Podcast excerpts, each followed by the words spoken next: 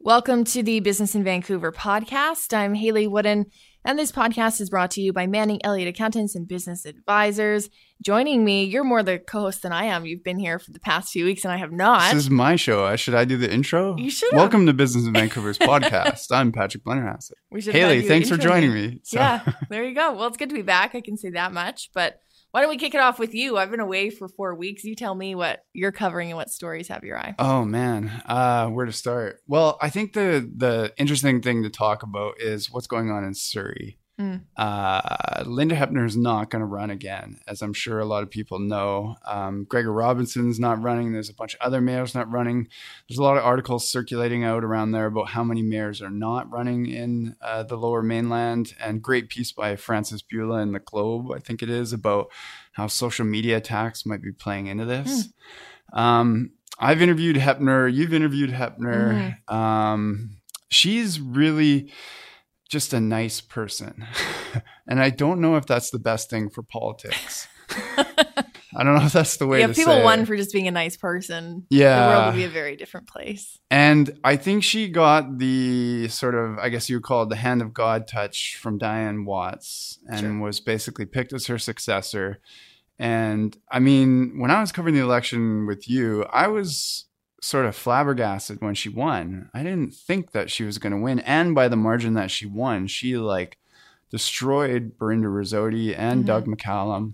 And so she came in and basically everybody was like, all right, it looks like Diane Watts' legacy is carrying on. So, um, but yeah, and she's said that she's going to be a one-term mayor. And I can see that. I think she, she wears her heart on her sleeve. Like I've interviewed her now since she's been mayor, probably like half a dozen times.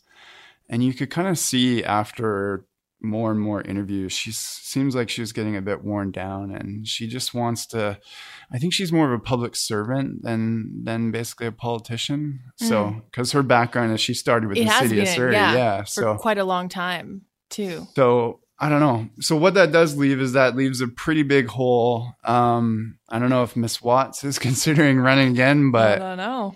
You never know there. Uh, that is obviously a pretty huge asterisk, but there's sort of three candidates from Surrey First that are sitting on council right now that I would say are eyeing it. Uh, Bruce Hain is pretty much, I would say, a shoo-in to run. He's kind of like, I'm trying to think of a good way to describe him. He's like everybody's favorite uncle. Hmm. I mean, you know, I don't know if you interviewed Bruce Hain. He's Just, I haven't, no. No, no. He's just super nice. And um, he's been down in Surrey for a long time. He's done a lot in the community. He's done a lot for that city.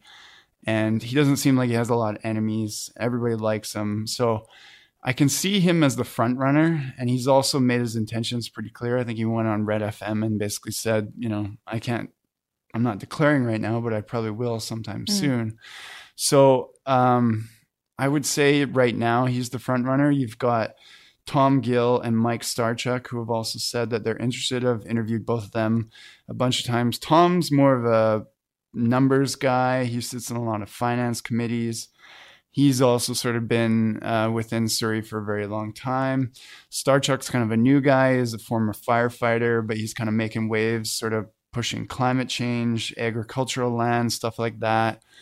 Um, So it'll be interesting to see, but I would caveat all of this as I'm sure Diane Watts is potentially, possibly thinking, I don't know, I could be wrong. I don't know. Let's but- think about that though. So she ran as an M P, was successful, but the Conservative Party was not. Yeah. Left that to make a B C Liberal leadership bid, was yeah. not successful. So now it, who knows what she's going to do. Do you make the decision to go back and risk maybe not being welcomed back with open arms? She left on a high note. I think everyone yeah. can say that. She has a legacy intact. Yeah. She built Surrey First. She built Surrey in many ways in Surrey City Centre, Innovation that's Boulevard. Not, yeah, and that's not an overstatement. She really did build Surrey, right? Yeah, like literally. She, so do you dig that up and mess with that? Do you risk it? I don't oh, know. Man, we should get her in here and, and we talk should. to her about it. But that is a, it's a, I think it's a difficult decision for her because you can kind of see the way that she was going is that, you know, running federally and running provincially means that she has bigger dreams than just being the mayor of Surrey. Mm-hmm. Um, so this would be sort of counterintuitive to that. You know, she'd be not taking a step back, but she'd be going back to her roots a little bit. Um, however, she could run and probably win and just kind of, she could probably run as an independent and beat the Surrey First councillor, whoever is appointed. So I don't know. And then what does she do then? She does another couple terms at Surrey, or does she look for something else? I don't know. Does she look for a Senate seat? I know Mister Gregor Robinson has been itching mm. for a Senate seat for a very long time now, but Mister Trudeau doesn't want to give him one. So it's going to be interesting to see how this plays out. But I, I mean, my money right now, if I was, caveat this, if I was a betting man, which I'm not, I would say Mister Hain definitely looks like he might be the front runner, sort of coming out of the pack. So I wonder why you're not a betting man, Patrick. We're not. How long is this? Gonna, I gotta bring it up. I was gonna bring it up. Gonna, let's not go there. Don't go there. Are you gonna cover the Surrey election?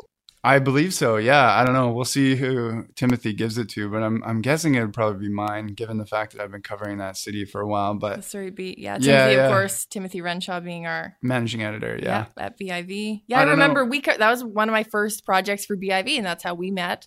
We covered the Surrey yeah. municipal election, the three candidates you mentioned at the time, and I think Linda Hepner surprised everyone, but the Surrey First slate, and I think that. Diane Watts' legacy yeah. played a big She role. Still looms incredibly large over that city. I mean, and incredibly large over Surrey First. And I don't know how much her relationship has been frayed with Surrey First and how much her relationship has been frayed with the city or Linda Hepner or anything along those lines. But I do know that if she throws her hat in the ring, it will most definitely make things very, very interesting. So there you go. We'll have to watch that. And same with what's going to happen in Vancouver. That's going to be an interesting oh, race too. Yeah. It'll be an interesting year for politics. Yeah, I'm looking forward to it. Can you stick around? Because that'll save me from talking to myself about my two news stories. I can do that, yeah. All right, we're going to take a short break and we'll be back after this. This podcast is brought to you by Manning Elliott Accountants and Business Advisors. Manning Elliott has been providing expert accounting, assurance, business advisory, tax, and valuation services to businesses in the Lower Mainland and Fraser Valley since nineteen fifty-two. If you're serious about taking your business and brand to the next level, and if you want an accounting firm that'll be there to help you every step of the way, give Manning Elliott Accountants and Business Advisors a call at six oh four, seven one four, three six zero zero. That's six oh four, seven one four, three six zero zero. Or you can check them out online at manning elliott dot c a. There's been a lot of news related to pipeline politics. If anyone's been following Business in Vancouver and B I V dot com, we have a lot of coverage of the First Minister's meeting on Sunday. But the latest news, Patrick, it's been really interesting. Alberta rushed through some legislation that mm. essentially would allow the government to order companies to cease exports of oil, natural gas, diesel, gasoline, some other products. And Alberta Premier Rachel Notley has made it clear that if the Trans Mountain Pipeline Project doesn't move forward, they're going to point their crosshairs at B C, so to speak, turn off the taps, and potentially cease exports. A very bold move. Saskatchewan also looking to pass similar legislation this week. Yeah, we are kind of the uh, unfavorite child in the West, most definitely, I think. Yeah. They, they want to get the oil out. It was funny, I was talking to a friend of mine who lives in Alberta, and he mentioned something that I hadn't sort of put my finger on, is that um, Notley's approval ratings are going up when she takes shots at B C like this. So this might be like as much of an economic play as it is a political play for her. I mean, she's looking to po- possibly get reelected, so... Every time Albertans sort of stick it to B C, I think maybe it helps her in, in a political sense. Yeah, I think the political question around her and what she's doing, is she doing enough? Is she doing enough to protect yeah. a major Albertan industry? I think that's the question. She's made some very bold stances, but if you're in Alberta, you might have a very different perspective than if you're here in B C, sort of on the, the end of what she's talking about, what she's threatening to do. One of the questions I have, if I were an Albertan company, we were talking about this before we went on air, but this is a pretty significant piece of legislation. The government can essentially order a company to cease exports. That can hit your bottom line. And if you disobey, you're facing fines of up to ten million dollars, which might be small if you're like a massive oil and gas company. Yeah. But still, it's sort of the sentiment behind that. Now, Saskatchewan's looking to pass similar legislation. I would be a little bit wary of getting caught up in what's a massive national public interest story. Of course, it's important, but, you know, sort of missing the forest for the trees on this one. Yeah, to use another analogy, I mean, shooting yourself in the foot. If you looked, if yeah. you looked in the dictionary under shooting yourself in the foot, I feel like this legislation would be underneath that. It's like, it doesn't benefit anyone in the long term. It doesn't even benefit anyone in the short term. All it does is sends a political message, basically, which, I mean, when we're talking about internal politics, this would be a lot different if this was happening between, say, Canada and the U S, because then that's bilateral trade. This is internal trade. When you think about Canada's G D P, anytime something happens in Newfoundland, that affects what happens in Vancouver. It affects what happens in Alberta.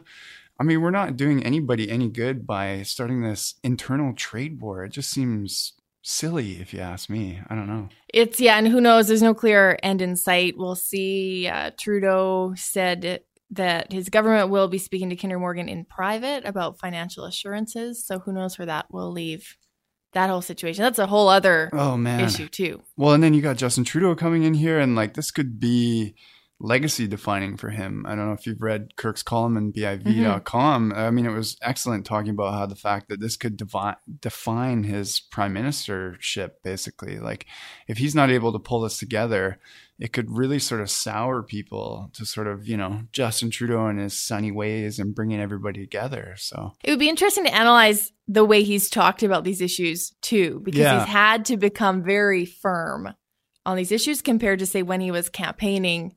It was much more fluid and I think a little uncertain about how his government would fall on these issues. So that's an interesting one to watch. The other thing, if there's another thing that might define Trudeau's legacy, I think it would have to be NAFTA in that negotiation, if only because it's such a monumentous event with a lot of uncertainty and yeah. uh, who knows what's going to happen.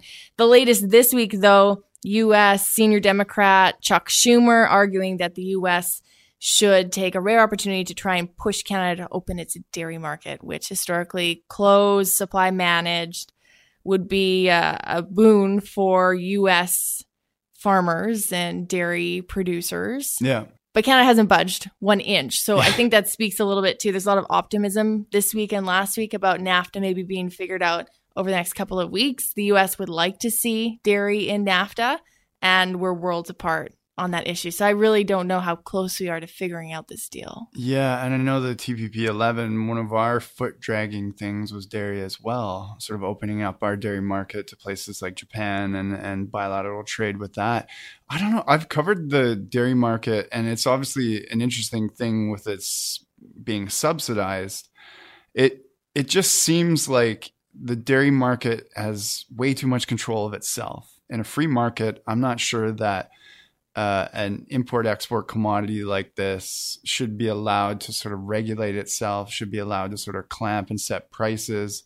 I mean, I'm just speaking from my own personal opinion here, but I, I do agree with Schumer, and it's like it's time to open this up and, and sort of let the free market kind of sort it out a little bit more. I mean, this protectionist policy towards our dairy, I don't, I don't get it. Like, I don't understand it. So, well, and I think this has been something I've sort of only caught on to over the past couple of years, but for consumers, you know, the the threat to the industry here in Canada is that the U S is going to come in with cheaper products that consumers yeah. prefer, but that means that right now consumers are subsidizing this multi-million dollar, if not billion dollar yeah. industry. We're paying much higher prices than we otherwise would.